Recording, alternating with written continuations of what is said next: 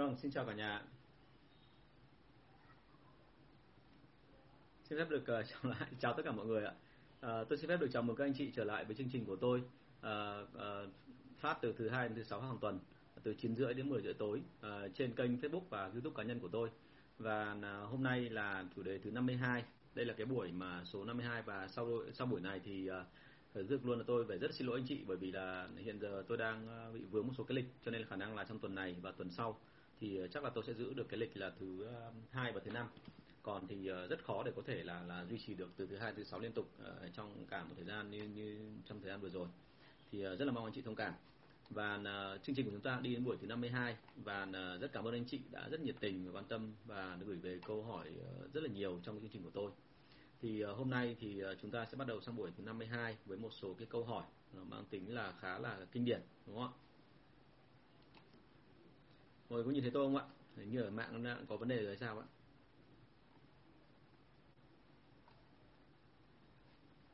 Vâng thì uh, bắt đầu từ câu hỏi số 450 ạ.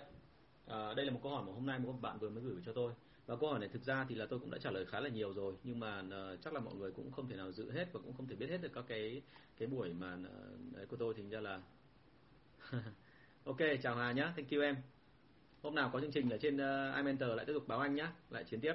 Thank you. Uh, ở đây thì uh, câu hỏi bắt đầu bằng uh, cái một cái trường hợp mà tôi đã từng nói trên này rất là nhiều rồi và tôi xin phép được uh, đọc luôn ở đây đấy là ứng viên chỉ có bằng tốt nghiệp phổ thông trung học hầu như là chưa có kỹ năng gì chỉ có ý chí quyết tâm thì có nên tuyển làm sale hay không đúng không ạ thì uh, cái câu hỏi này thì phải nói thật luôn là uh, đây là một câu hỏi nó khá là kinh điển bởi vì thực sự mà nói với bọn tôi thì là bao giờ cũng thế muốn là làm sao để mà nó gọi là là là uh, vâng hình như trên trên Facebook hình như là có vấn đề thì phải mọi người có nhìn được tôi không ạ? Nếu mà ai có thể nhìn nhìn thấy tôi thì có thể là, là uh, ghi số 1 tôi được không ạ?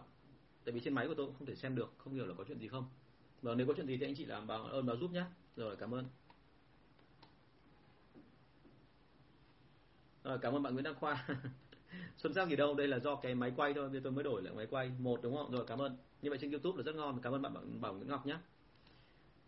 Thế thì uh, phải nói thật luôn như này là với người sale ấy, thì tôi có nói đi nói lại với anh chị một cái câu đấy là vâng cảm ơn bạn Thanh Hòa là uh, cái uh, cái yêu cầu đầu vào ấy, thì nó không có là quá quan trọng tức là tất cả mọi người đều có thể làm người sale.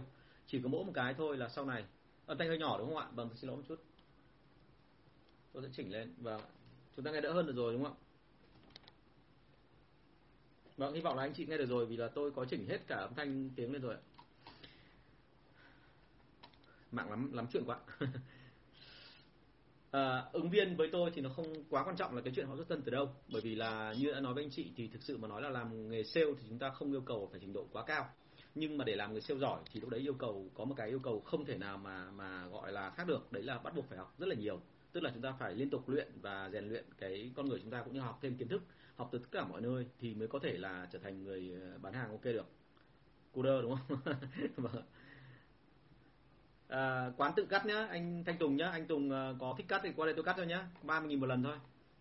Tôi không tính giá được tôi nha tôi tôi chỉ lấy ba mươi nghìn thôi. Thế thì với tôi thì ờ, ứng viên là phát tốt nghiệp phổ thông trung học hay thậm chí thậm chí chưa tốt nghiệp phổ thông trung học tôi không thấy vấn đề lắm. Bởi vì trong thực tế tôi đã từng tuyển những người mà trình độ còn thấp hơn thế. Tức là có những người thậm chí là bỏ học từ lớp 4, lớp 8 tôi vẫn có thể tuyển vào để mà huấn luyện trở thành sale giỏi được. À, bởi vì à, tôi khá tự tin với kỹ năng à, huấn luyện của tôi. Thế thì à, với anh chị thực ra nó cái chuyện khó nó chỉ nằm ở cái chỗ là như này là à, à, nó chỉ nằm ở một cái chỗ rất là khó đấy là anh chị có có thể huấn luyện người ta được thêm hay không? Đấy là vấn đề đúng không? Chỉ có mỗi vấn đề thôi chứ còn không có cái chuyện gì cả. Nên câu chuyện đưa ra ở đây chúng ta là anh chị phải uh, hết sức cẩn thận về cái này bởi vì nếu mà chúng ta huấn luyện được thì mình nên tuyển còn nếu mà chúng ta không huấn luyện được thì không cẩn thận. Rơi vào tay chúng ta thì sau một thời gian ngắn là họ có thể cũng sẽ bỏ đi bởi vì họ thấy là có ý chí nhưng mà uh, chúng ta thì lại không có cách để mà huấn luyện họ nó hiệu quả thì khả năng cao họ sẽ không thích.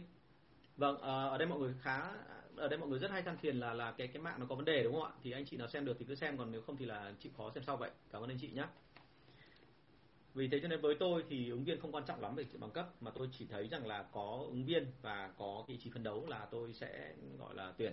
Và lại thêm một lần nữa cũng phải lưu ý thêm là vậy thì ý chí phấn đấu được gọi, như thế nào gọi là ý chí phấn đấu? Không thể nào qua cái miệng được, đúng không? Chúng ta phải giả soát lại xem là qua cái việc mà họ làm cũng như là cái kinh nghiệm của họ thì họ đã từng làm gì rồi, thì sau đó mình mới biết được là họ có ý chí phấn đấu thật không?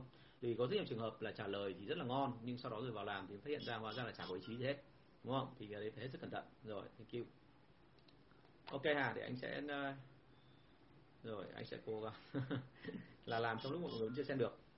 Và bạn Nguyễn Hùng trên Facebook có hỏi như thế này tốc độ gia tăng lợi nhuận của một công ty SME SME khoảng bao nhiêu uh, là vừa?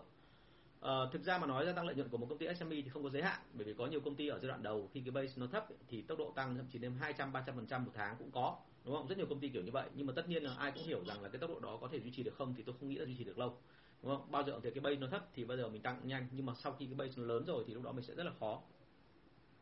Bị lỗi gián đoạn đúng không ạ? Thôi không sao cả thì chúng ta cứ cố gắng chịu khó nhé nếu không đấy chị có thể xem trên ờ, youtube ạ. Bằng các câu hỏi tôi vẫn nhận được.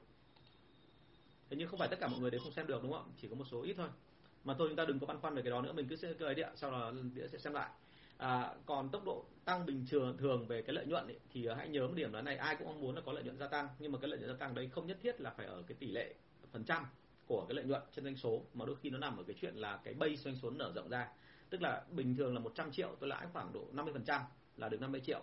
Nhưng nếu như mà tôi khoảng độ 1 tỷ đúng không? Doanh số tôi được 1 tỷ thì lúc đó tôi chỉ không cần lãi đến 50 phần trăm tôi chỉ cần lãi cỡ khoảng độ 10 phần trăm đã được 100 triệu rồi. Thế cho nên câu chuyện đưa ra ở đây là uh, cái này còn tùy theo cả cái chuyện là anh chị muốn là doanh số cao hay doanh số thấp và cái gọi là thích thú của anh chị hay là cái tập trung của anh chị nó là cái gì nữa cơ. Đấy mới là vấn đề à, vì thế cho nên là tôi thì quan điểm đưa ra là chúng ta nên thực tế một tí. Vâng cảm ơn anh Quảng Nguyễn Thinh. Cảm ơn anh Quảng rất là nhiều anh quá chăm chỉ luôn lúc nào cũng vào vào cái giờ này. Thế thì đấy là câu hỏi đầu tiên và đấy là câu hỏi số 450 à, thế còn câu hỏi số 451 là đánh giá đội telesale và sale online thì theo tiêu chí nào? Thì tôi phải trả lời luôn đấy là đánh giá đội uh, uh, sale online và và telesale ấy, thì thông thường là như này. Chúng ta rất hay mặc định rằng hai đội đó nó khác với đội sale bình thường nhưng thực chất thì là nó giống nhau nó chỉ khác nhau ở mỗi cái là môi trường làm việc và cách làm việc mà thôi. Cách làm việc tức là ở đây ý, chúng ta phải thấy rằng là đội offline thì là họ gặp thường xuyên khách hàng và họ có cái gọi là cảm nhận trực quan và rất là sinh động với khách hàng. Thế còn đội telesale và đội online thì thường thường là bởi vì giới hạn bởi các giác quan cho nên họ chỉ có thể là gặp người ta qua một số cái môi trường cố định nào đó. Và vì thế cho nên họ không thể đoán trước được hay cũng hơn là cũng không thể đọc được cái tâm lý của khách của khách hàng vì thế cho nên là ờ, thông thường cái cách quản lý của hai đội này là nó khác một chút so với đội offline. À, đó là chúng tôi vẫn cứ tiếp tục là căn cứ theo cái hành vi của họ. Những cái hành vi mà à, tạo ra được cái giá trị cuối cùng đó là ở trong đội sale thì đối với offline thường thường đấy là doanh số. Còn đối với online và telesale thường thường đấy là cái cuộc gặp tiếp theo hoặc là một cái việc gì đó để mà có thể là chốt được. Vâng chào bạn đặt trần nhé thế cho nên là ở đây là chúng ta phải tính theo cái hành vi tiêu chuẩn đó và vì hành vi tiêu chuẩn đó mình sẽ tính ra được cái cơ chế lương cũng như là những cái KPI cho từng đội à, muốn đo đạt một cái đội telesale và đội online thì bao giờ cũng thế. Anh chị phải xác định được cái trạng thái bình thường hoạt động của họ ở cái mức độ là khoảng bao nhiêu phần trăm. Và khi anh chị xác định được xong thì lúc đó anh chị làm thêm một cái việc nữa đó là anh chị xác định xem tốc độ tăng trưởng của họ khoảng bao nhiêu. Đúng chưa? Và khi tốc độ tăng trưởng mà có rồi thì lúc đó mình sẽ uh, tính ra được là như vậy là tốc độ đấy là ok hay không ok. Vâng đặt trần ơi uh, có câu hỏi gì đặt luôn ở đây nhá. Bởi vì anh chưa nhìn thấy câu hỏi nào cả. Hoặc là em có thể là thậm chí em đã gửi email à, hoặc là gửi inbox cho anh sợ là anh quên đấy nhắc lại cho anh cái được không? Nhá rất thank you em. Thế cho nên là khi mà đánh giá một đội telesale hay đội ờ, sale online thì phải căn theo cái môi trường hoạt động của họ căn theo những cái hành vi chuẩn ở trên cái môi trường đó. Và từ đó thì mình mới xác định ra được là thực sự là họ đang làm tốt hay không. Vậy thì đánh giá đội telesale hay là sale online hay là ờ, hay là off sale, ờ, offline telesale thì cũng giống nhau. Nhưng mà chỉ khác nhau ở mỗi cái thôi là cái hành vi tiêu chuẩn của họ. Ví dụ như là ở uh, sale offline thì chính là cái việc mà chốt được đơn hàng. Còn trên online thì chính là cái việc mà tương tác với khách hàng hiểu cái của họ trả lời các câu hỏi của họ. Đúng chưa vì thế cho nên chúng ta ở đây là phải phải phải biết rất là rõ hành vi nào tạo ra cái kết quả cuối cùng của đội từng đội sale để mà đưa ra được cái chuẩn uh, của chúng ta. À, và đánh giá cái đó thì bọn tôi có cả hệ thống KPI và ở mỗi cái thì nó có một cái KPI riêng. Ví dụ như là thậm chí là ở trong ờ, telesale chúng ta lại còn có cả KPI về cái chuyện thời gian. Còn với uh, sale uh, online thì chúng ta có cái chuyện là độ match giữa các cái từ dùng hay là cái mà cái gọi là khả năng để mà dẫn hướng người ta đến cái kết quả cuối cùng đó là bán được hàng. Rồi ạ à, ở trên YouTube thì bạn đặt Trần có đặt câu hỏi như thế này. Em gặp cả sale bên đội tư bản và cả đội tư nhân thì thấy tinh thần. Thì thấy tinh thần gì đây ạ? Anh em bên công ty liên doanh thường có vẻ cứng cỏi hơn đó là do cách làm của họ có gì khác biệt vậy anh? À, tinh thần của đội uh, uh, bên, bên liên doanh ấy, thường thường là cứng cỏi hơn bởi vì cái này họ được đào luyện giống như các chiến binh. Thế nào các chiến binh? Đó là khi họ vào công ty thì việc đầu tiên họ phải tuân thủ kỷ luật. Đúng chưa có kỷ luật rồi thì thông thường tinh thần của họ sẽ rất là mạnh. Cái thứ hai họ liên tục được thách thức ở trong công ty liên doanh thì không bao giờ có chuyện bọn tôi bị dừng lại cả. Bọn tôi phải liên tục tiến lên bởi vì nếu không tiến lên thì ngay lập tức là sẽ có người khác tiến lên thay thế chỗ bọn tôi. À, thế thì cái tư thế là một cũng như là những cái hoạt động bên trong đó nó thúc giục bọn tôi phải tiến lên chứ không bao giờ dừng lại. Và vì vậy cho nên là chúng ta luôn luôn có một đội sale là cái cái tinh thần mà như em nói nhận xét là cứng cỏi là như vậy à, thêm một cái nữa là họ biết đích xác họ muốn cái gì và cũng như là họ được đào tạo cẩn thận về cái chuyện là phải làm gì trong quá trình đi bán hàng. Thì thế cho nên là họ đã tự tin rồi họ lại được huấn luyện nữa họ lại được một cái môi trường kỷ luật thép nữa thì họ rèn luyện con người họ rất là dễ. Còn các vị SME thường thường là mọi người hay hướng đến cái hiệu quả là chính. Hiệu quả là chính tức là sao? Miễn là có doanh số miễn là có tỷ lệ phần trăm lãi là ok rồi và chính vì thế cho nên là thông thường là nó lại không hiệu quả. Bởi vì thực ra là cái đó nó không phải đến tự nhiên mà cái đấy nó đến từ rất nhiều các yếu tố. Và à, bình thường công ty SME thì hay tập trung vào những cái gọi là tinh thần. Ví dụ như mọi người hay nói rằng là phải tự giác phải chủ động rồi là phải có kỹ năng này kia kia. Nhưng mà ở bên đội tiên ờ, đội sale liên doanh ấy, thì bao giờ cũng thế. Bất kể môi trường nào họ luôn có những cái KPI và họ có luôn những cái kỹ năng những cái chỉ số nó rất là chắc chắn và rõ ràng và bọn tôi gần như không thể nhầm được. Thực sự mà nói là nhầm nó còn khó hơn cả là không nhầm cho nên cuối cùng là bọn tôi phải làm đúng. Và đã làm đúng rồi thì thông thường tinh thần nó lên. Được chưa? À, một cái điều rất buồn cười đấy là khi mà anh chị ép ai vào một cái hệ thống kỷ luật và bắt người ta phải làm thì sau một thời gian có một hiện tượng nó rất là vô hình xảy ra mà chính bản thân họ họ cũng không ý thức được. Đấy chính là cái kỹ năng của họ gia tăng mà họ không hề biết là tại làm sao gia tăng. Thì thực ra là cái nỗ lực qua từng ngày một để bọn tôi đo được. Và cái đó chính là cái quan trọng nhất và nó làm cho phân biệt giữa đội sale mà chuyên nghiệp và đội sale chưa chuyên nghiệp. Rồi. À, câu hỏi số 452 khi sale nói thẳng là một là nói thẳng với cả quản lý đúng không? Là một là nâng lương bằng hạng đối thủ, hai là họ nghỉ việc. À thì như vậy là mình ở vị trí quản lý nên làm gì? À, thông thường thì một khi mà đã phải nói như thế này rồi thì có nghĩa là đã có một cái bức xúc nào đó và ở đây bức xúc thì phải chia ra mấy trường hợp. Thứ nhất là bức xúc này họ đã làm cho quản lý biết rõ nhưng quản lý không sửa. Trường hợp thứ hai là bức xúc này là chưa hề tồn tại bao giờ hoặc là không ai nói cả nhưng lúc cuối cùng là bắt đầu tức nước vỡ bờ thì bắt đầu bung ra thì cái câu chuyện đấy là một câu chuyện khá là nhức đầu. Thế nên câu chuyện đưa ra đây là này chúng ta phải giải quyết theo từng trường hợp một. Ví dụ như là chưa từng bao giờ mà có những cái mà họ phản ứng dữ dội như thế thì phải tìm hiểu xem lý do tại làm sao. Và à, lúc đó nên tìm hiểu kỹ xem là như vậy cái công ty mà họ định tuyển vào ấy cũng như là định bỏ khỏi công ty bỏ bỏ bỏ công ty chúng ta sang bên đó là công ty nào?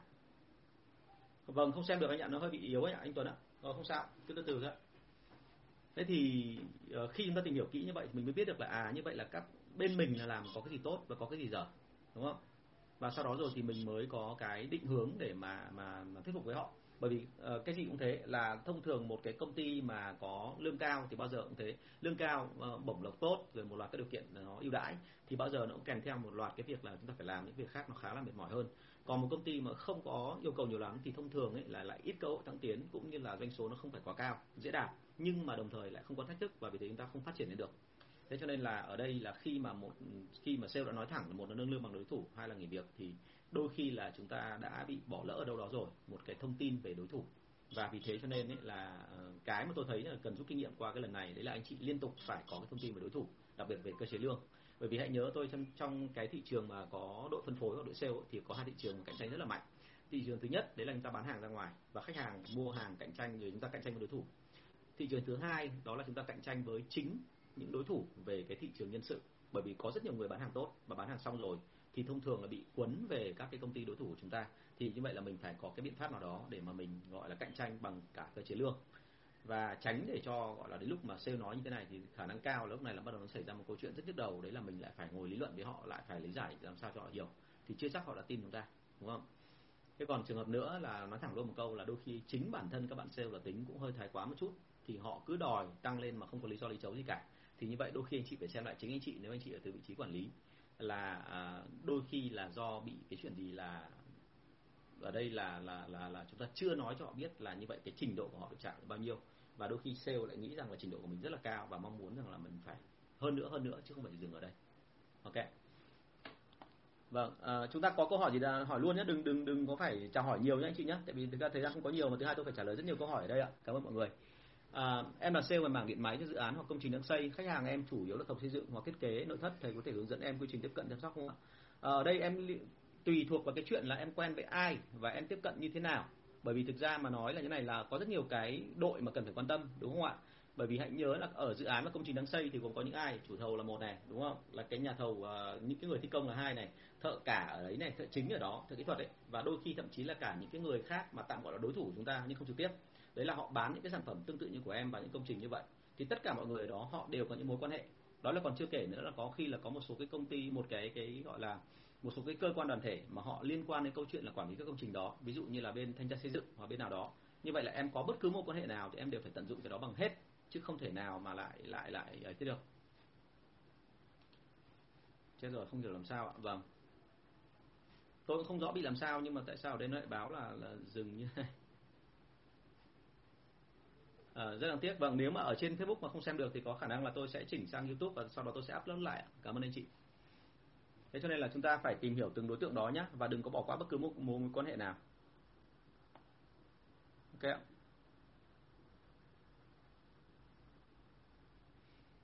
Và hãy nhớ ở đây này là trong cái sản phẩm của em sản phẩm kỹ thuật thì thông thường cái yêu cầu nó đưa ra là thế này là thực ra mà nói các sản phẩm kỹ thuật thì nó không khác nhau là mấy đâu và nếu nó khác nhau thì ở đây nó còn tùy thuộc theo cái chuyện là công trình đấy thuộc dạng cao cấp hay là thấp cấp. Thế thì ở đây là chỉ có một cái việc thôi là chúng ta phải có mối quan hệ và mối quan hệ này mang tính cá nhân. Tức là ở đây là tình cảm là chính, chứ nếu mà chúng ta chỉ tập trung vào chuyện kỹ thuật thì thông thường là không thắng. Ok, thành ra là cố gắng làm sao liên hệ mặt kỹ thuật và cố gắng làm sao duy trì mối quan hệ thật là lâu. Chứ đừng có nghĩ rằng là mối quan hệ đấy nó chỉ mang tính chất là là nhất thời làm xong một cái dự án là xong, luôn phải có những cái khác. Rồi, cảm ơn Trần Việt Anh nhé tôi không hiểu làm sao mà Facebook lại bị lag như này nó rất là tệ luôn mà như là dừng lại rồi luôn đấy thì tôi sẽ up lại sau ạ. À, câu hỏi số 453 câu hỏi này nghe thì khá là đau đớn. Đấy là anh có nghĩ là sale hàng tiêu dùng lương và thu nhập và và thu nhập sự tự do không bằng chạy Grab không? Giờ các sale hàng tiêu dùng đang chuyển dịch sang chạy Grab dịch chuyển này ngày càng lớn. À, thực ra mà nói là cái xu hướng để mà làm thêm để mà kiếm thêm tiền thì từ ngày xưa đã có rồi và tại sao anh nói là kiếm thêm? Bởi vì thường ngày ngày xưa của anh ấy là cái xe ôm mà chạy rất là nhiều tiền chứ không phải là ít. Bởi vì không có ai cũng có tiền. Thế cho nên cái việc ở đây đưa ra là à, việc của em ở đây đưa ra là thế này là chúng ta đừng có đừng có nghĩ rằng là cái dấu hiệu đấy cho ra cho thấy là đại khái là chạy grab là hiệu quả hơn là bán hàng tiêu dùng. Bởi vì bao giờ cũng thế là à, khi mà mình dịch chuyển sang chạy grab ấy, thì thông thường là mình không tính toán được là những cái gì mình đang mất đi tôi nói ví dụ như thế này, là rất nhiều cái đang mất đi trong lúc anh chị đang, gọi, tập trung vào chạy grab.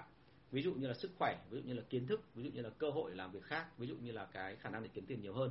Bởi vì thực sự mà nói là chạy grab ấy, thì là ok, cứ cho là kiếm được khoảng độ 8 đến 9 triệu, nhưng mà không ai biết là trong tương lai là hãng nó còn thay đổi nữa không và lúc đó mà chạy thay đổi. Thì giống như là chúng ta đã từng thấy là có một lần là người ta đã từng là đang chạy từ dạ đang đang đang từ gọi là doanh số là một người chạy grab có thể kiếm được 20 triệu một tháng đã tụt xuống còn có mười mấy triệu thôi. Và đến bây giờ tôi nghĩ còn tụt xuống thấp hơn đúng không ạ? Thế nên cái việc ở đây đưa ra là là chúng ta liên tục là là phải tính đến cái phần đó. Cái thứ nữa đấy là grab ấy thì thường thường là ở các nước khác à, giống như là cái taxi à, chạy ngoài giờ thì thông thường là những ai là cái người hợp để chạy cái đó thì đấy chính là những người mà à, họ chạy thêm ngoài giờ. Họ có công việc chính rồi xong họ chạy thêm ngoài giờ. Chứ không phải là những cái người mà chỉ có gọi là tập trung vào chạy 100% như của chúng ta. À, ngay cả khi mà mới có Grab hay là có một loạt những cái hãng mà chạy uh, chạy xe kiểu gọi là là là nó gọi là cái kinh tế chia sẻ của đó thì uh, người tây người sang đây người ta đã rất ngạc nhiên rồi. Người ta không thể hình dung nổi là tại sao lại có cái mô hình là đi gọi là mua xe để đầu tư để sau chạy grab đúng không? Và quả thực là sau đó rồi thì cái chuyện này nó không diễn ra, không như ý. Và đến bây giờ rất nhiều người là rất là khổ bởi vì là vẫn mang nợ mà chạy grab thì, đặc biệt là chạy ô tô thì là không phải lúc nào cũng kiếm được đủ tiền. Thế nên cái câu chuyện đưa ra ở đây là chúng ta đừng có nhìn thấy hiện tượng mà lại nghĩ rằng là đấy là một cái xu hướng. Bởi vì hãy nhớ là cái hiện tượng gì nó cũng có một giai đoạn thôi và nó có bối cảnh của nó. Trong tương lai anh nghĩ là rồi sẽ thay đổi. Bởi vì đơn giản là bây giờ ấy là mọi người còn đang thích là chạy tự do. Tức là giống hệt như cái chuyện là chúng ta uh, muốn kiếm một công việc mà làm sao mà vừa nhàn lại vừa gọi là không phải mất sức mà lại kiếm được nhiều tiền đúng không? Thì cái đó anh chị biết là nghề gì rồi. Nên cái câu chuyện ở đây grab bây giờ cũng đang là như vậy. À, tôi tôi nghĩ rằng là đặc biệt là các bạn uh, sinh viên mà đi chạy grab là một sự phí phạm rất vô cùng to lớn. Và tôi tin rằng là trong tương lai chúng ta sẽ phải thay đổi về cái này chứ nếu mà chúng ta giữ mãi như thế thì nó sẽ không ổn đúng không? Vâng, ở trên à, cách tuyển dụng câu hỏi 454 cách tuyển dụng nhân viên sale thị trường ngành vật liệu xây dựng hiệu quả. Không phải chỉ mỗi ngành vật liệu xây dựng mà tất cả các ngành khác bao giờ cũng thế, chúng ta luôn gặp khó khăn trong cái chuyện tuyển dụng sale. Tại sao lại như vậy? Bởi vì thực ra là này các công ty SME thường thường là không tính trước được là bao giờ bị thiếu sale. Đúng không? Và vì thế mình không chuẩn bị từ trước. Và chúng ta thường thường là chỉ khi nào mà hụt hẳn một độ sale xuống thì lúc đó bắt đầu mình mới kiếm người. Và kiếm người như vậy thường thường là có kịp không, thường thường là không kịp đúng không thế nên anh chị lưu ý cho tôi là à, đã là sale rồi thì nên làm sao chuẩn bị có một cái hệ thống từ trước và đặc biệt nữa là phải có một cái dự phòng về cái chuyện là số lượng người cần tuyển. Và ở đây thì nó nằm ở cái chuyện là anh chị bố trí đội nhân sự như thế nào đội nhân sự chuyên lo tuyển dụng ấy. Còn cách tuyển dụng như bên sale mà ờ, thị trường thì bao giờ cũng thế bọn tôi thường thường đo một số cái à, tùy theo từng công ty thôi cái này tùy theo từng văn hóa của từng công ty. Ví dụ như là à, đội sale mà ra thị trường thì bọn tôi hay đo xem là cái sức chịu đựng của họ có cao không à, khả năng biết đường của họ đến đâu à, họ đã có kiến thức gì rồi rồi là họ có chấp nhận là làm một cái gì đó nó hơi khổ hơn và nó có vẻ như là không phù hợp với cái ngành họ đã học hay không? Thì rất nhiều cái thông tin kiểu như thế.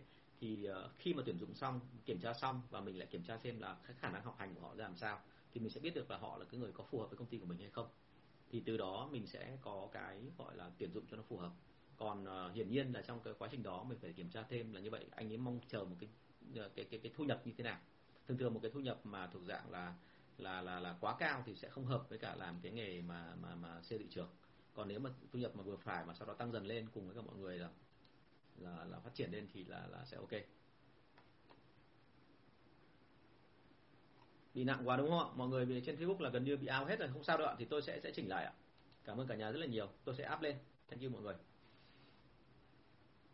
Thì như vậy cách tuyển dụng nhân viên sale thị trường là như thế. Và hãy nhớ một điểm như này nhé ngành sale bây giờ đang có một vấn đề đó là à, khi tuyển dụng người vào ấy, thì tôi thấy rằng là mọi người thường thường là hay mang tính chất là quá đơn giản. Ví dụ như là mọi người vào chỉ cần là phỏng vấn thôi sau đó sơ sơ cái là vào được luôn. Thì cái đó nó có hay không thì tôi nói thật là về lâu về dài là không hề hay. Bởi vì đơn giản là anh chị làm như thế thì tức là anh chị đang làm cho đội người sale người ta coi thường công ty của chính anh chị. Và người ta nghĩ rằng là cái công ty này chẳng có cái gì hết công ty này thực sự là linh lại vào rồi à? à công ty này thực ra là rất đơn giản đúng không? Và ai muốn xin vào cũng được. Bởi vì thế khả năng cao là sau này họ sẽ bỏ đi một cách dễ dàng vậy thì bây giờ mình phải làm sao để làm đúng được cái tâm lý của cái người được tuyển dụng? Tức là người ta phải thấy là đấy là một công ty chuyên nghiệp đấy là một công ty để có cái gì đó mà không phải là dễ mà thi vào được. Nó phải đi qua những cái gì cái gì đúng không? Nên đấy là những cái vấn đề anh chị cần tìm hiểu. Còn uh, trên hết thì bao giờ cũng vậy là đừng có nghĩ rằng là ngành kỹ thuật là cứ phải tuyển người kỹ thuật. Quan điểm của tôi đưa ra là chúng ta càng tuyển người kỹ thuật thì thông thường về sau huấn luyện lại càng khó bởi vì dân kỹ thuật ấy, là họ rất thông minh nhưng bị một cái là họ không quá quen giao tiếp. Và cái thứ hai là đôi khi dân kỹ thuật lại rất thật thà tức là có cái gì nói cái đấy cho nên là khi đi bán hàng thì chúng ta sẽ bị hơi bị mệt mệt một tí đúng không? Vâng chào bạn Tuấn Lê Anh nhé chào bạn à, Linh nhé à, câu hỏi số 455 thầy cho em hỏi kỹ năng mời một người làm đại lý của mình. À, kỹ năng làm mời một người làm đại lý thì phải nhớ thế này là đại lý là làm gì? Đại lý tức là họ mua hàng lại của mình sau đó họ bán ra.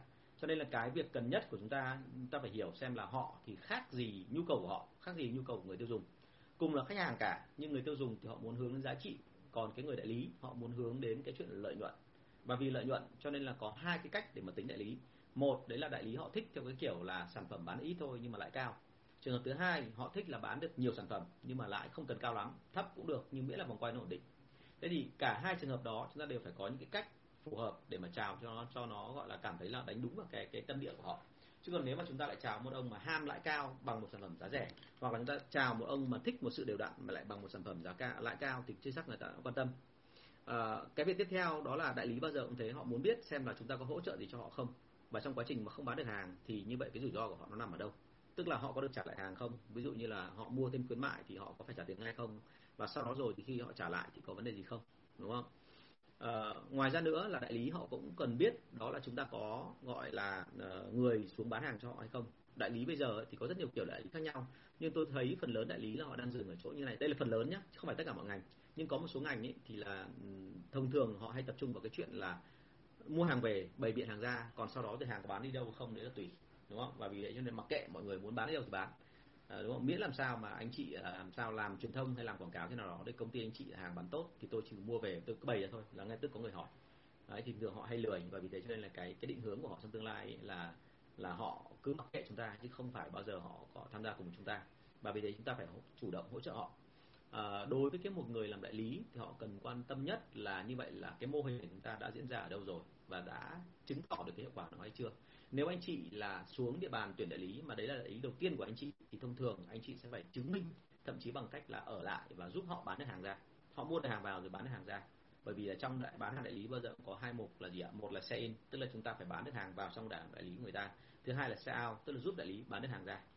Và trên cùng nữa sau cùng nữa là bây giờ cái thời hiện đại này, này thì đã có rất nhiều phần mềm rồi. Và có rất nhiều cách khác để quản lý. Thì bây giờ anh chị cần làm thêm một việc. Đấy là giúp cho người ta quản lý được cái việc bán hàng của người ta nghe thì nó đơn giản nhưng mà thực sự mà nói là có rất nhiều đại lý thậm chí là họ có quản lý một số lượng khai, à, cái cái cái sản phẩm quá lớn. Đâm ra họ không biết là họ đang lãi hay lỗ. Nghe chuyện này rất buồn cười nhưng mà họ chỉ nắm được chung chung thôi.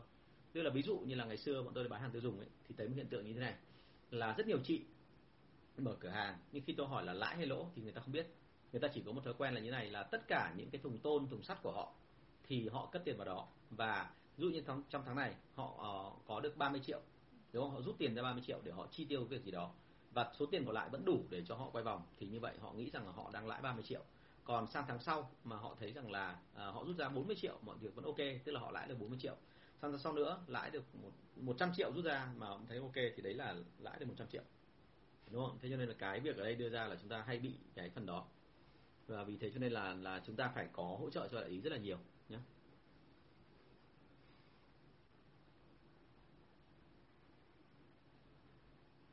ok những câu hỏi này trả lời rồi. Cảm ơn mọi người. Vâng. Thế thì đấy là một số cái mà chúng tôi lưu ý về cái chuyện là là tuyển dụng ờ, khi ờ, người làm đại lý của mình. À, chắc là ở đây tôi phải bổ sung thêm một cái tại vì tôi chưa rõ được cái mô hình quản lý đại lý của bạn. Nhưng mà bao giờ cũng thế ở Việt Nam mình thì thường xuyên là có những cái hình thức nó rất là khác. Ví dụ như là vừa rồi thì tôi thấy rằng là cách đây khoảng độ 4 năm năm thì bắt đầu nó rộ lên hình thức là theo kiểu là bán hàng theo kiểu hệ thống. Tức là một dạng là chúng ta nhờ qua những cái người cá nhân để đẩy hàng ra. Ví dụ như là tôi bán dầu gội hay là bán thuốc nhuộm thì tôi sẽ làm một sản phẩm và tôi bắt đầu truyền thông về nó. Và sau đó ai mà muốn bán hàng thì có thể hoàn toàn là đến đăng ký với tôi và mang tính cá nhân đúng không? Tức là uh, mang tính là đại lý nhưng mà thực ra nó gần giống kiểu cộng tác viên và cũng không ai ép ai để làm cả. Mà thông thường mọi người chỉ gặp nhau cho nó vui vẻ và động viên nhau để cho nó gọi là cùng tiến tới cùng giàu có lên cùng với nhau đúng không? Thì khi mà ờ, nói về cái kỹ năng đó thì mình sẽ thấy ngay một điểm là như này là muốn làm sao để có một người đại lý trong một cái dạng hệ thống như vậy thì chúng ta phải nhớ rằng là cộng tác viên vốn dĩ là những người mà không phải là có tinh thần quá mạnh. Cho nên chúng ta cần phải hỗ trợ họ rất là nhiều động viên tinh thần họ rất là nhiều. Và vì thế cho nên là khi mà mời đại lý như thế thì anh chị cần phải chú trọng đến cái phần là đời sống tình cảm tinh thần của họ chứ không phải chỉ chú trọng đến cái chuyện là lãi bao nhiêu. Ok. À, câu hỏi số 456 nhân viên nói về công ty đối thủ. Nhân viên về nói công ty của đối thủ trả lương cao hơn nên yêu cầu với mình phải tăng lên thì mình làm như thế nào? À, thông thường trên thị trường bao giờ cũng thế đối thủ luôn luôn có một cái hình thức cạnh tranh của chúng ta bằng cách là đưa ra một cơ chế lương khá hấp dẫn. Và tại sao lại làm vậy? Bởi vì đơn giản là khi mà họ có cơ chế lương hấp dẫn thì có thể sản phẩm của họ không quá tốt và họ cũng không phải đầu tư nhiều nhưng họ có thể câu được một loạt khách hàng về đúng không? Và vì thế khi mà câu được khách hàng về xong một cái à câu, xin lỗi câu được một loạt người bán hàng về và khi có người bán hàng tốt ở trong tay rồi thì doanh số họ sẽ tăng. Cho nên cái việc ở đây đưa ra là chúng ta liên tục phải tìm hiểu xem là trên thị trường có những cơ chế lương như thế nào và điều chỉnh cơ chế lương làm sao cho nó phù hợp để mà tránh cho cái chuyện là chúng ta lại trở thành những người yếu thế khi mà khách hàng đọc qua cơ chế lương. Tôi nói yếu thế ở đây không có nghĩa là chúng ta trả mức lương thấp hơn người ta, mà đôi khi nó chỉ đơn giản nằm ở chỗ là nhân viên của chúng ta, người ta không hiểu rằng cái cơ chế lương đấy nó sẽ đạt đến đâu. Một công ty ví dụ như là doanh số là 100 triệu nhưng mà lương được 5 triệu thì ai cũng nghĩ rằng người ta trả lương thấp hơn một công ty doanh số được 300 triệu mà trả lương 10 triệu nhưng thực tế là bên cái công ty mà đạt được doanh số 300 triệu kia thì có dễ mà đạt 300 triệu để được lương 10 triệu hay không thì không ai nói cả. Cho nên chúng ta phải tìm hiểu rất là kỹ về cái phần này. Và rất nhiều đối thủ cạnh tranh của tôi ngày xưa cũng đã từng làm chuyện đó. Nhưng khi mà tôi nói với nhân viên của tôi giống như trường hợp của em tức là anh ơi uh, bây giờ bên kia nó trả lương cao thế anh phải xem thế nào anh tăng lương lên cho bọn em không thế này không sống đủ anh ạ. Thị trường càng ngày càng khó khăn hơn vân vân. Thì thường thường bọn tôi sẽ có cái đó để trình bày cho mọi người xem là như vậy là cái cơ chế lương bên kia trả như vậy là cao hay là thấp và thậm chí tôi còn biết những thông tin theo kiểu là bên đó là có 10 người hay là 20 người. Và trong số 10 người 20 người đó thì bao nhiêu người đạt được cái chỉ tiêu doanh số cuối tháng để mà được cái lương giống như anh nhìn thấy? Đúng không? Thế thì đấy chính là cái mà chúng ta cần phải biết. Anh chị chỉ có biết như thế thôi thì anh chị mới có thể chứng minh được với cả nhân viên là thực sự là bên này là xứng đáng là nơi để họ ở lại làm việc. Vâng bạn vì anh Trần ở trên uh, YouTube có hỏi một câu là khó nhất trong xây dựng KPI của một công ty là gì? Em làm nhiều lần cái này rồi theo nhiều lý thuyết và nhiều thầy khác nhau nhưng vẫn hỏng uh, ờ, khó nhất trong xây dựng KPI của một công ty ý, nó là cái phần mà mình phải thống kê. Thống kê là sao? Tức là thống kê phải đưa ra được cái số đo về cái năng lực làm việc của cả đội của mình trong công ty hiện nay. Tức là với hiện trạng hiện nay với cái bối cảnh như vậy với cái sản phẩm hiện tại thì như vậy là đội này đang tạo ra một cái doanh số là bao nhiêu? Thì từ những con số đó mình mới tính ra được là à KPI của công ty mình nó đang ở mức độ nào? Và từ đó rồi thì mình biết được là như vậy, như thế là nó ok hay là không, đúng không ạ? Rồi từ cái đó nữa thì bắt đầu mình phát triển lên thêm là vậy thì cái KPI của công ty mình nên phát triển theo hướng nào? Bởi vì anh chị nhớ tôi một điểm là nếu như mình có thống kê, có đầy đủ KPI anh chị xác định ra được là thế mạnh công ty của mình nó nằm ở đâu? Cũng như là mình có cái văn hóa hay đúng hơn là cái phong cách của mình trong bán hàng nó có cái gì lạ? Và lợi dụng vào cái đó thì anh chị có thể phát triển được công ty của mình lên theo đúng cái sức mạnh của mình. Chứ không phải là chỉ có mỗi cái là tính toán xong cứ thế mà nhân lên đúng không? Nếu mà nhiều người mà ờ, đã từng quan tâm kinh doanh mà hiểu một cách đơn giản là cái KPI về bản chất thực ra nó chỉ là cái việc là anh chị tính toán xong, sau đó anh chị bắt nhân viên tăng lên, thì như vậy anh chị mới chỉ hiểu được có một nửa công việc. Cái việc chính ở đây là chúng ta phải đọc ra được là cái gì là cái độc đáo trong cái KPI của công ty chúng ta. Tức là nó có một cái mạch nguồn ở bên trong và chỉ có nhìn qua được các con số, mình mới biết được là nó nằm ở đâu. Ok? Thế cho nên là trong mọi trường hợp uh, thì là chúng ta cần phải gọi là là bám rất là sát vào cái KPI để biết được là thực sự bên trong nó là cái gì. Và cái thứ hai nữa là chúng ta nên cố gắng làm sao mà bắt đầu với một số lượng KPI vừa thôi. Đừng có tập trung quá nhiều KPI một trong những cái thứ mà tôi hay thấy khi mọi người làm bảng lương hay là làm KPI à, làm cái hệ thống chỉ số để đo đạc công ty đấy chính là khi mà chúng ta lần đầu tiên được uh, gặp một cái hệ thống KPI mà chuẩn chỉ đúng không? Thì thông thường là mình lại hay mừng quá và khi mình mừng quá rồi thì mình rất mong là ham hố là muốn áp dụng tất cả mọi thứ. Và khi áp dụng tất cả mọi thứ xong thì hiển nhiên thành mớ hổ lốn. Đúng không? Đó là còn chưa kể ở đây, bạn à, Việt Anh có nói một câu là làm theo nhiều lý thuyết và à, nhiều thầy khác nhau. Thì hãy nhớ một điểm là này là lý thuyết hay nhiều thầy thì tốt thôi. Nhưng mà có một cái là cái nào trong số mà họ nói để hợp với mình thì cái đấy bạn phải biết. Chứ nếu mà bạn cứ nghĩ rằng là cứ càng nhiều thầy, càng nhiều cái cơ chế, càng nhiều KPI thì càng tốt, thì thường thường các bạn sẽ gặp một cái trường hợp là sau khi áp dụng xong thì cái độ mình nó tăng tôi gặp rất nhiều trường hợp như vậy rồi. Vì thế cho nên là hãy cẩn thận hết sức trong cái chuyện là áp dụng KPI và phải tính toán KPI nó hết sức cẩn thận. À, một cái nữa cũng phải lưu ý đấy là KPI nó phải phù hợp với năng lực của đội ngũ hiện tại. Hãy nhớ là những cái KPI trong sách vở ấy, đấy là khi mà của những công ty họ áp dụng đến 100 năm rồi 200 năm rồi và họ thống kê liên tục họ thử đi thử lại họ đã chỉnh sửa tất cả mọi thứ rồi. Cho nên là thông thường cái KPI đấy hợp với công ty của họ. Nhưng còn công ty của anh chị là công ty mới hình thành và hoạt động chưa được lâu thì bây giờ nếu như áp dụng cái đó, thì rất có khả năng là trong tương lai là chúng ta sẽ bị một cái, đấy là chúng ta sẽ bị hụt hụt là thế nào? Là bởi vì nhân viên của chúng ta chưa đủ trình độ để áp dụng những cái thứ mà đi trước mình, thậm chí là một đến hai trăm năm. Ok thành ra là đấy là một cái nó rất là nguy hiểm. Vì thế anh chị phải chú ý nhé rồi, cảm ơn mọi người.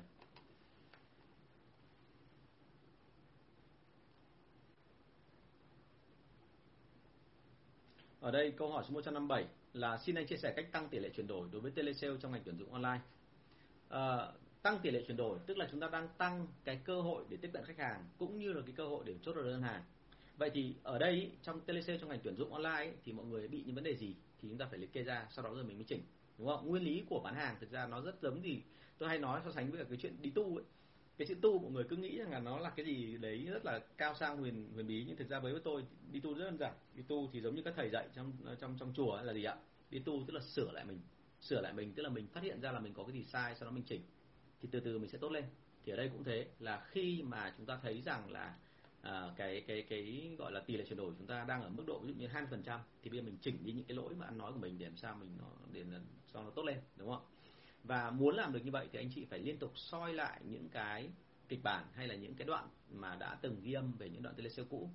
Ờ, chứ còn nếu mà chúng ta mà không soi lại những cái đó thì thông thường rất khó để có thể phát hiện ra được lỗi sai của mình nó nằm ở đâu đó là còn chưa kể nữa là mình cũng đôi khi phải check lại với đối thủ cạnh tranh của mình. Bởi vì đối thủ cạnh tranh của mình chính là một cái để mà hệ quy chiếu nó rõ ràng nhất. Anh chị soi vào đó, anh chị biết ngay là như vậy là mình đang làm tốt hay là kém. Và từ đó thì đôi khi mình chỉ cần là học qua họ thôi, mình không cần làm gì khác nữa cả. Mình học qua họ là tự dưng mình sẽ khá lên. Ok? Thế cho nên là hãy nhớ là tăng tỷ lệ chuyển đổi telesale trong ngành tuyển dụng thì không phải những ngành tuyển dụng nó ngành nào cũng thế, mà là liên tục phải check về cái phần này à, thêm một cái việc nữa là thông thường telesale ấy, thì bao giờ cũng vậy là ai cũng nghĩ rằng là telesale là cái rất là hay bởi vì là nó có thể phủ rộng.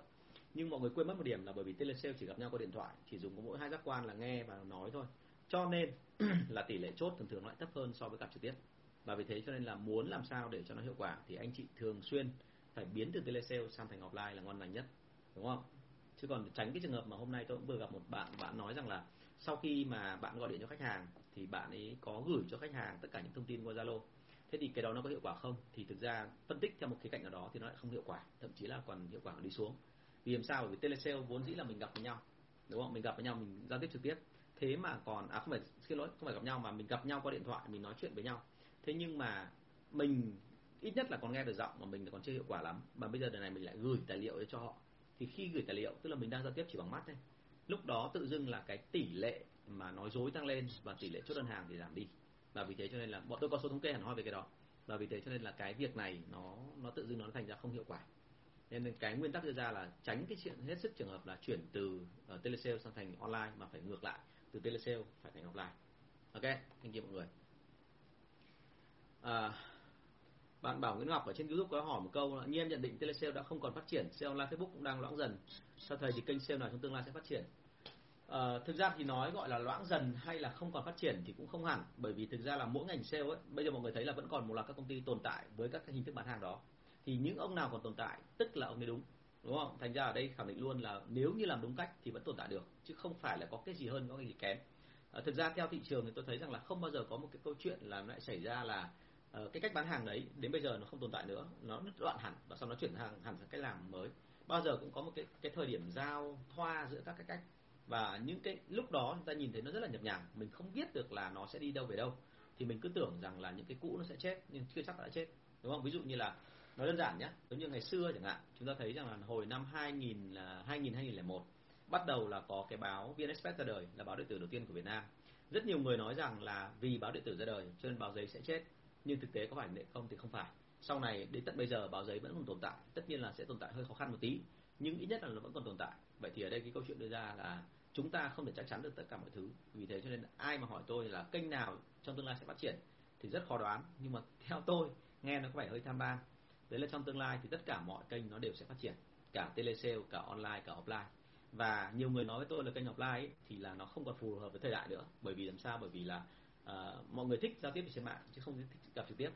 Thì chúng ta quên mất là con người ta vẫn còn một cái nhu cầu rất là kỳ lạ đấy là khi họ đi mua hàng của ai, họ thích tương tác về mặt tình cảm, chứ không phải chỉ về mặt lý trí.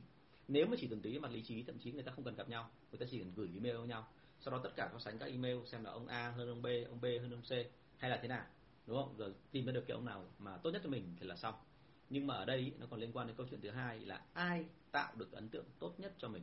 Cái đó mới là cái quan trọng. Và với offline thì đến bây giờ tôi thấy rằng là nếu mà với cái đà này thì không cẩn thận, về sau offline lại vẫn còn phát triển ở một cái mảng đấy là sao ạ? Là về duy trì kỹ năng nói của con người, đúng không? Chứ còn nếu mà anh chị nghĩ rằng là cái gì cũng online hết thì tôi sợ đến một ngày nào đó có khi con người gặp nhau khi chả biết nói gì, bởi vì lúc đấy là quen giao tiếp qua máy rồi, đúng không? Cái hiện tượng đấy từng xảy ra rồi, đúng không? Hiện tượng ví dụ như có nhiều người tôi thấy là đôi trai gái ngày xưa khi mới có internet là ngại ngần ngồi cạnh nhau là không dám nói thẳng mà lại còn chat chít nhau qua Yahoo Messenger đúng không? Nhưng mà cái đấy nó không hẳn, mà ở đây câu chuyện đưa ra nó gọi hơi chuyện vui một tí thôi đấy là chúng ta thấy rằng là con người ta có nhu cầu trao đổi mặt tình cảm. Và vì thế cho nên đôi khi cái trao đổi mặt tình cảm đấy người ta thích thích thú hơn. À, từ ngày xưa đã có rất nhiều người mà từ khi tôi mới đi thực tập thôi mua hàng của tôi vì một lẽ rất đơn giản là bởi vì đơn giản họ quý tôi. Và họ muốn gặp tôi để muốn trao đổi với tôi muốn nói chuyện với tôi. À thế đấy là một cái nhu cầu mà hoàn toàn là mang tính con người. Nó không liên quan gì đến cái chuyện là cái môi trường offline thì là nó tiện hơn hay là không tiện hơn online hay là tdc trong tương lai thì bảo là cái gì sẽ phát triển thì tôi không biết, bởi vì tôi chưa biết, tôi chưa sống một tương lai nhưng mà tôi tin rằng là tất cả mọi thứ rồi nó đều có, sẽ có chỗ của nó và đôi khi chúng ta muốn làm tốt, mình phải kết hợp tất cả các thứ lại với nhau ok không ạ quan điểm của tôi là nên là kết hợp cả ba, cả online, cả telesale và cả offline rồi, bạn Đỗ Nhung hỏi thêm một câu ở trên YouTube ạ. Nhiều công ty thăm dò thị trường rất kỹ nhưng lại không thành công và nhiều công ty không thăm dò thị trường gì cả mà vẫn thành công. Sự khác biệt nằm ở đâu? À, nếu mà nói như thế thì tôi xin dẫn lời của một ông bạn tôi, ông bạn đã khuất của tôi thì sự khác biệt nó nằm ở đâu? Sự khác biệt nó nằm ở chuyện là bên nào được mẫu độ cô thương nhiều hơn. Đúng không ạ? Tại vì thực ra ở đây mà nếu mà nói rằng là à, thăm dò thị trường kỹ mà lại không thành công và không thăm dò thị trường gì cả vẫn thành công thì cái chuyện này là mình so sánh hơi cái chuyện gọi là bởi vì thực ra mà nói là đôi khi thăm dò thị trường rất là kỹ nhưng mà thăm dò sai thì cũng đứt công ty của tôi ngày xưa mặc dù là liên doanh mặc dù là lớn nhất nhì thế giới mà cuối cùng vẫn còn bị thì ở đây chúng ta những công ty SME hiển nhiên khả năng cả bị là cao. Đúng không? Thế còn cái thứ hai là có nhiều công ty mà chả cần thăm dò gì cả mà vẫn thành công.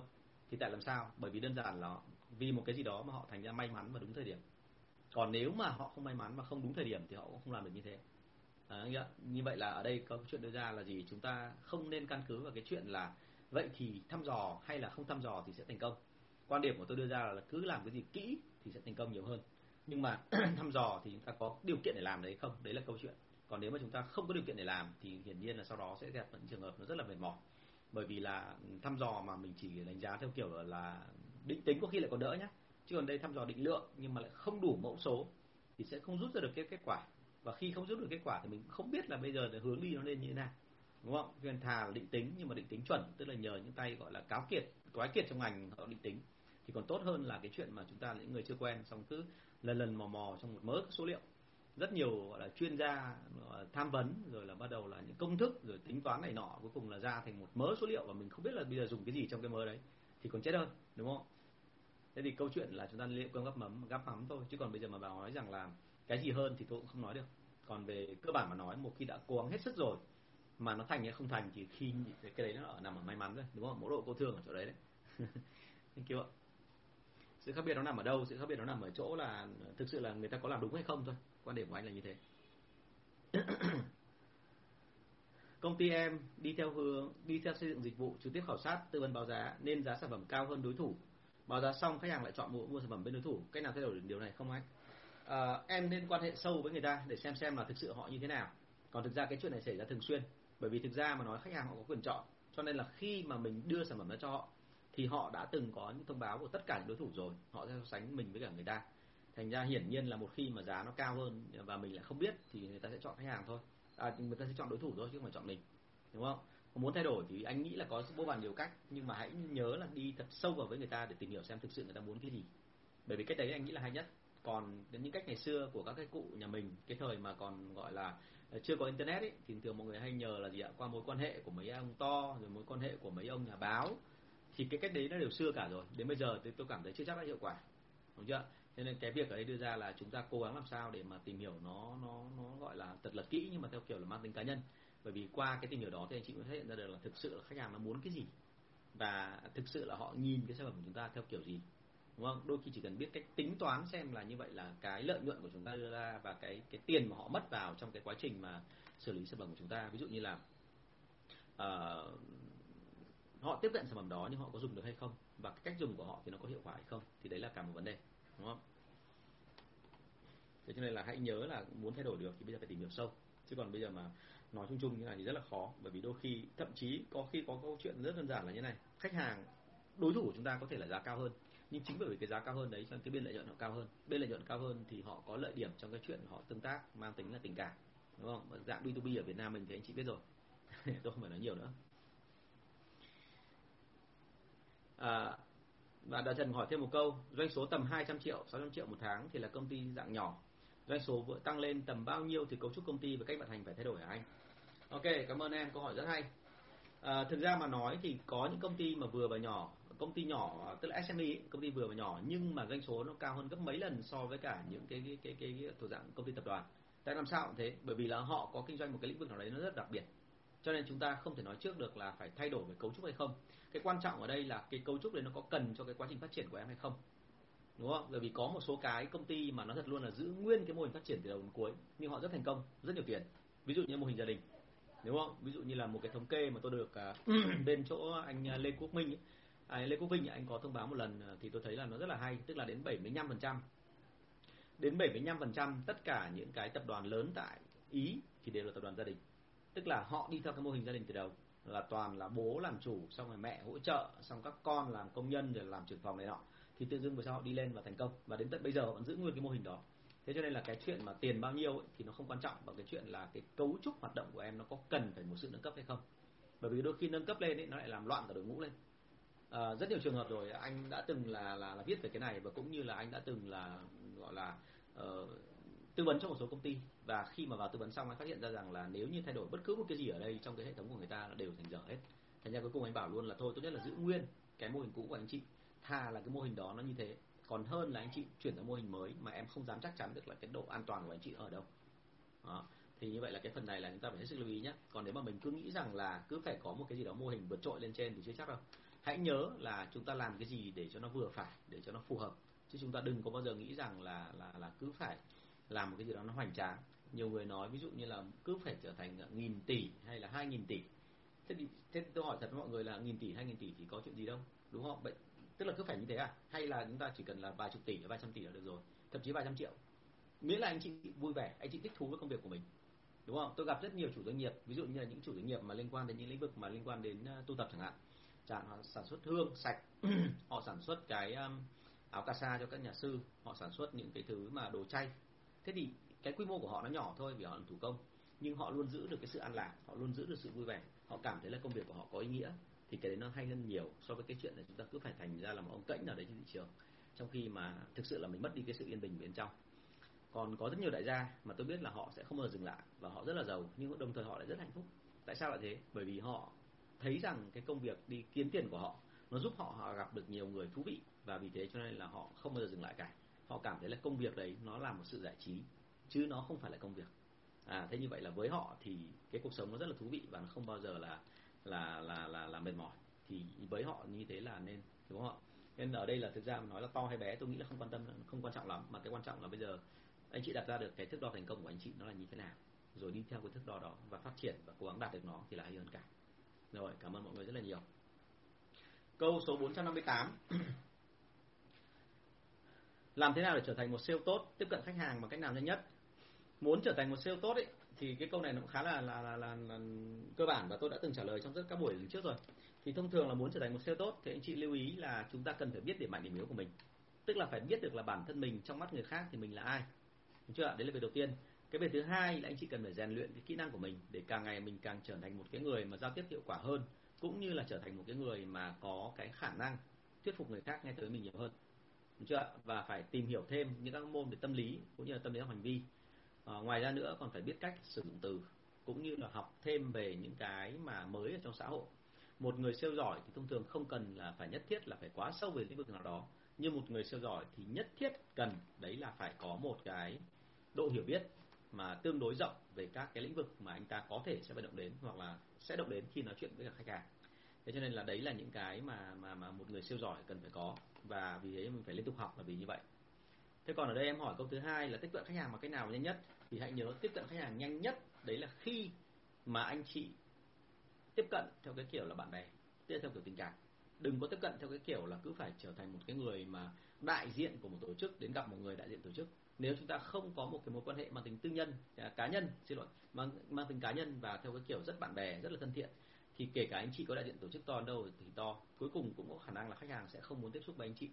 Còn nếu như anh chị xây dựng được mối quan hệ tình cảm nó mang tính chất là thân thiện gần gũi và tin cậy lẫn nhau thì ở đoạn đằng sau ấy, kể cả đầu tiên khi họ gặp họ có thể không có thiện cảm với anh chị nhưng sau dần anh chị sẽ có thể biến đổi họ trở thành người có thiện cảm với mình và lúc đó anh chị có thể tiếp cận họ. Và chúng ta không chỉ nói câu chuyện về sản phẩm của mình có cái gì hay có cái gì dở mà mình còn có thể nói câu chuyện là như vậy là em với anh thì có thể hợp tác để làm được cái gì.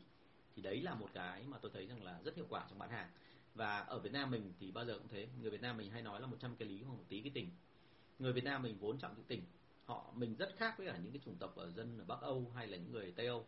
Họ sống rất là có gọi là gì ạ? Có cái nguyên tắc có cái uh, thước đo rõ ràng chúng ta là hơi một tí là sẽ quay về cái chuyện là vậy thì người đấy có nhiệt tình không? Người đấy mình có quý hay không? Cho nên cái sự quý hay nhiệt tình ấy, nó làm cho anh chị thấy ngay là chúng ta tiếp cận khách hàng ở Việt Nam mình thì tốt nhất là bằng tình cảm. Đúng chưa còn sau đó rồi thì mới nói chuyện khác. Và lâu dần thì mình sẽ thấy ngay một điểm là như này. Hiện tại ở phương Tây thì cái lối tiếp cận đấy nó có phù hợp không? Thì càng ngày phương Tây họ lại càng đi theo cái cách tiếp cận của phương Đông. Và vì thế cho nên đến bây giờ những cái giá trị về tình cảm về tinh thần về gia đình về hạnh phúc nó lại rất được đề cao ở phương Tây. Và vì thế cho nên là chúng ta đôi khi là nên áp dụng cùng cả cách đó ở cả phương Tây nữa. À, thì đấy là cái cái kinh nghiệm của tôi. Vì cho đến bây giờ tôi thấy rằng là cách đó làm thì vẫn hiệu quả. Thì à, rất mong anh chị thử. Sau đó cho tôi phản hồi về cái này. À, cảm ơn mọi người. À, câu hỏi số 459 cho em hỏi làm sao để tạo động lực cho đội sale? À, tạo động lực đội sale thì ở các buổi trước đã nói rồi đúng không? Thì nguyên tắc đưa ra là anh chị phải tìm hiểu kỹ xem là mỗi người trong đội sale họ có những kiểu gì. Ờ, và chúng ta đã tác động đến họ theo kiểu gì rồi? Mình tác động thì tuyệt đối tránh cái trường hợp là tác động kiểu lặp đi lặp lại. Tức là cứ hơi một tí là chúng ta lại, gọi là, dơ tiền ra, đúng không? Hơi một tí là chúng ta lại nói rằng là sẽ cho anh em đi ăn, hơi một tí mình lại nói rằng là sẽ cho anh em học chẳng hạn. Tức là tất cả những cái đó đều được gọi là kích thích tố. Nhưng mà chúng bị một cái rất là dở, đấy là bị sắp xếp gần nhau và trở thành một cái thứ lặp đi lặp lại.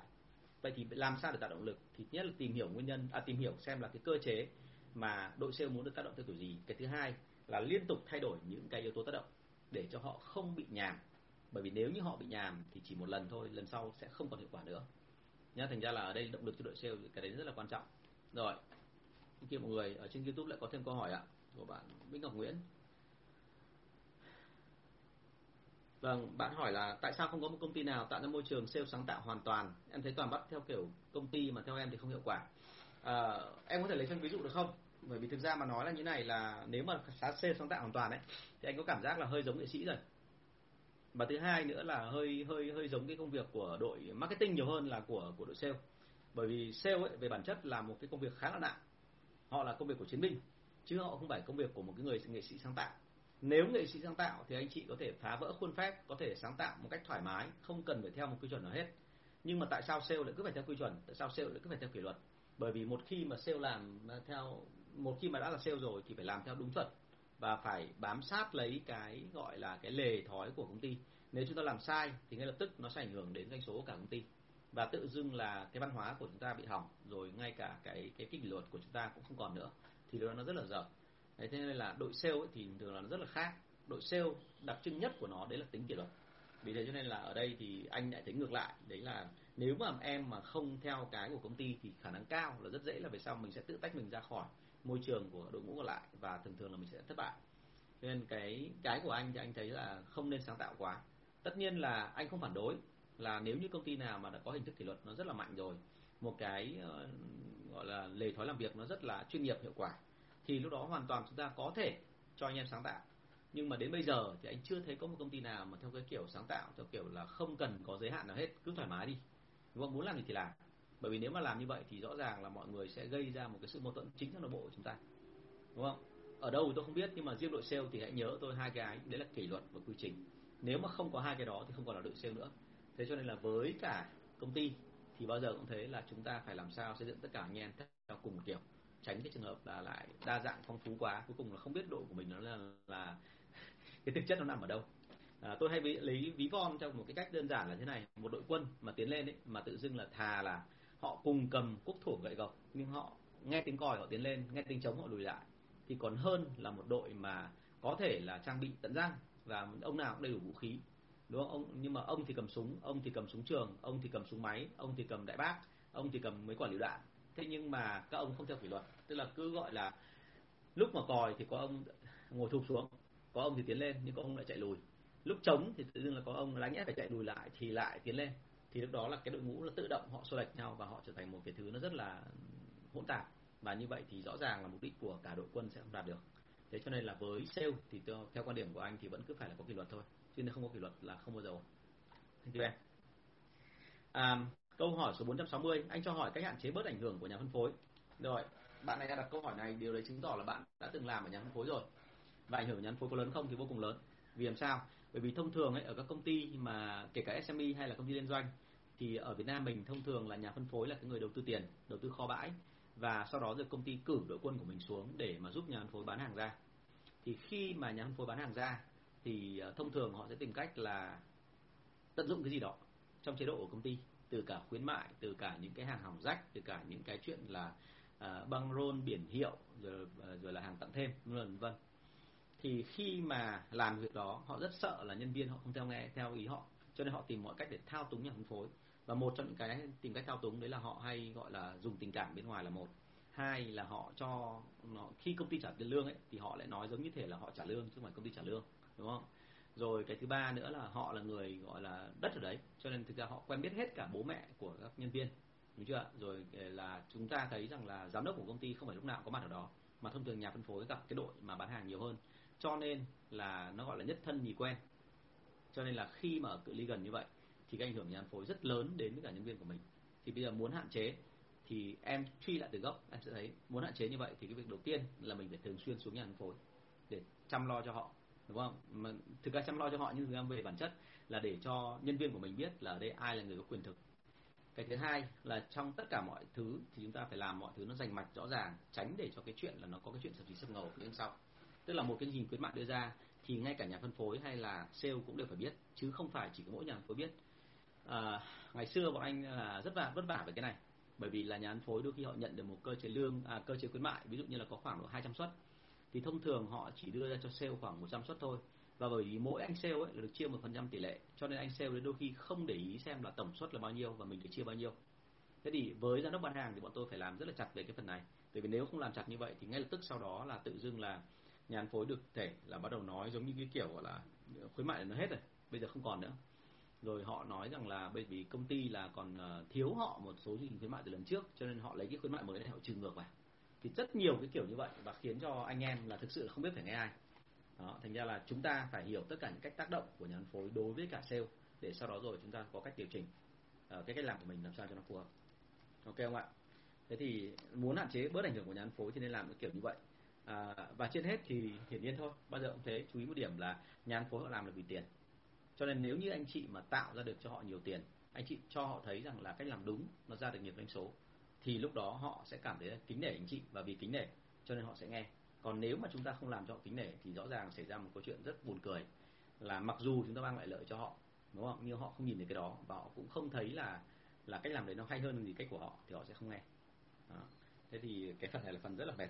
Thực sự mà nói là ngày xưa, tôi cứ nhớ lại cái thời điểm mà tôi đã từng xuống quản lý 15 nhà phân phối một lúc thì tôi thấy khủng khiếp bởi vì lúc nào cũng có công việc. Nói thật với anh chị là cái điện thoại. Thời điểm đấy bọn tôi làm là tôi làm có hơn 2 năm thôi tôi không làm không lâu. Nhưng mà trong thời điểm đó tôi nhớ mãi một cái đấy là cứ khoảng một hai tháng tôi phải thay điện thoại một lần. Mà ngày xưa cái điện thoại nó không phải là điện thoại dễ hỏng như bây giờ đâu là điện thoại ngày xưa là điện thoại cục gạch ấy. thì anh chị hình dung là không có điện thoại nào chịu được tôi quá hai tháng cả. Bởi vì là một ngày tôi nấu cháo chắc khoảng độ 4 năm tiếng đồng hồ trên điện thoại. Tôi phải gọi cho cả 15 nhà phân phối cộng với cả 10 15 nhà phân phối 15 bà kế toán cộng thêm với cả khoảng độ ba bốn ông mà là giám sát bán hàng. Còn nhân viên ờ, tôi kỹ mà thì tôi phải check được cả nhân viên nữa. Bởi vì nếu không check nhân viên là tình hình lung tung ngay. Rồi tôi phải gọi cho hết qua tờ tức là gọi cho trung tâm ở, ở trong Sài Gòn. Thì tất cả những cái đó anh chị hình dung là điện thoại của tôi không bao giờ dừng cả. Và tiền điện thoại ngày xưa lên đến chỉ là 5 triệu 5 triệu rưỡi một tháng. Mà từ cái thời mà xa xưa rồi khi mà mà tôi còn trả sau nữa thế cho nên là bây giờ nhớ lại tôi vẫn còn khiếp mà tại sao phải làm tất cả những việc đó? Thì trong tất cả những công việc mà rất quan trọng của giám đốc chính là một cái để mà trả lời cho câu hỏi này của em. Tức là cố gắng làm sao liên hệ, tạo thành một cái đường dây liên lạc, network là trao đổi thông tin nó trong suốt và nó không bao giờ bị dừng lại. Thì lúc đó mới có thể khống chế được ảnh hưởng của nhà phân phối. Còn nếu mà mình không khống chế thì ngay lập tức là câu chuyện nó vô cùng nhức đầu. Ok. Câu hỏi số 461 đây chắc là câu hỏi cuối cùng rồi ạ. Bạn này bạn chắc là xe mới rồi à, làm như thế nào để gặp khách hàng không ngại và không sợ ạ? Ok gió lạnh để anh tí nhá. À, làm thế nào để mà khách hàng không ngại và không sợ? Thì việc đầu tiên em phải biết là như vậy là tại sao người ta lại gặp em. Đúng không? Còn à, nếu mà mình cứ nghĩ rằng là mình gặp người ta theo cái kiểu là mình xin xỏ người ta để mình lấy tiền của người ta trong khi họ không được lợi gì cả thì sẽ không ăn thua. Cho nên trước khi mà gặp người ta thì tốt nhất là nên nghĩ đến cái chuyện là cuộc gặp này nếu bán được hàng, tức là nếu họ mua, thì mình được lợi gì? Và họ được lợi gì? Bởi vì là trong cuộc bán hàng đó, hiển nhiên không phải chỉ có mỗi mình được lợi mà thành ra người ta mới mua. Mà người ta phải được lợi nữa thì người ta cũng mới mua. Tức là bao giờ cũng phải win-win, cả hai chiều đều có lợi. Chứ không bao giờ chỉ mỗi mình mình hoặc là chỉ mỗi mình người ta. À thế thì với cái đó thì mình tìm hiểu kỹ và mình cứ nhớ cái đó trong đầu thôi thì về sau mình sẽ bán được hàng và mình không còn sợ nữa à, còn kinh nghiệm của anh đưa ra là thế này là chúng ta ban đầu ấy đừng có quá là đề cao cái chuyện là phải tử tế hay là xin lỗi không phải tử tế không phải mà quá lễ độ với khách hàng. Bởi vì đôi khi mình chỉ cần thể lễ độ quá với khách hàng ấy, là người ta lại nghĩ sang tín hiệu khác.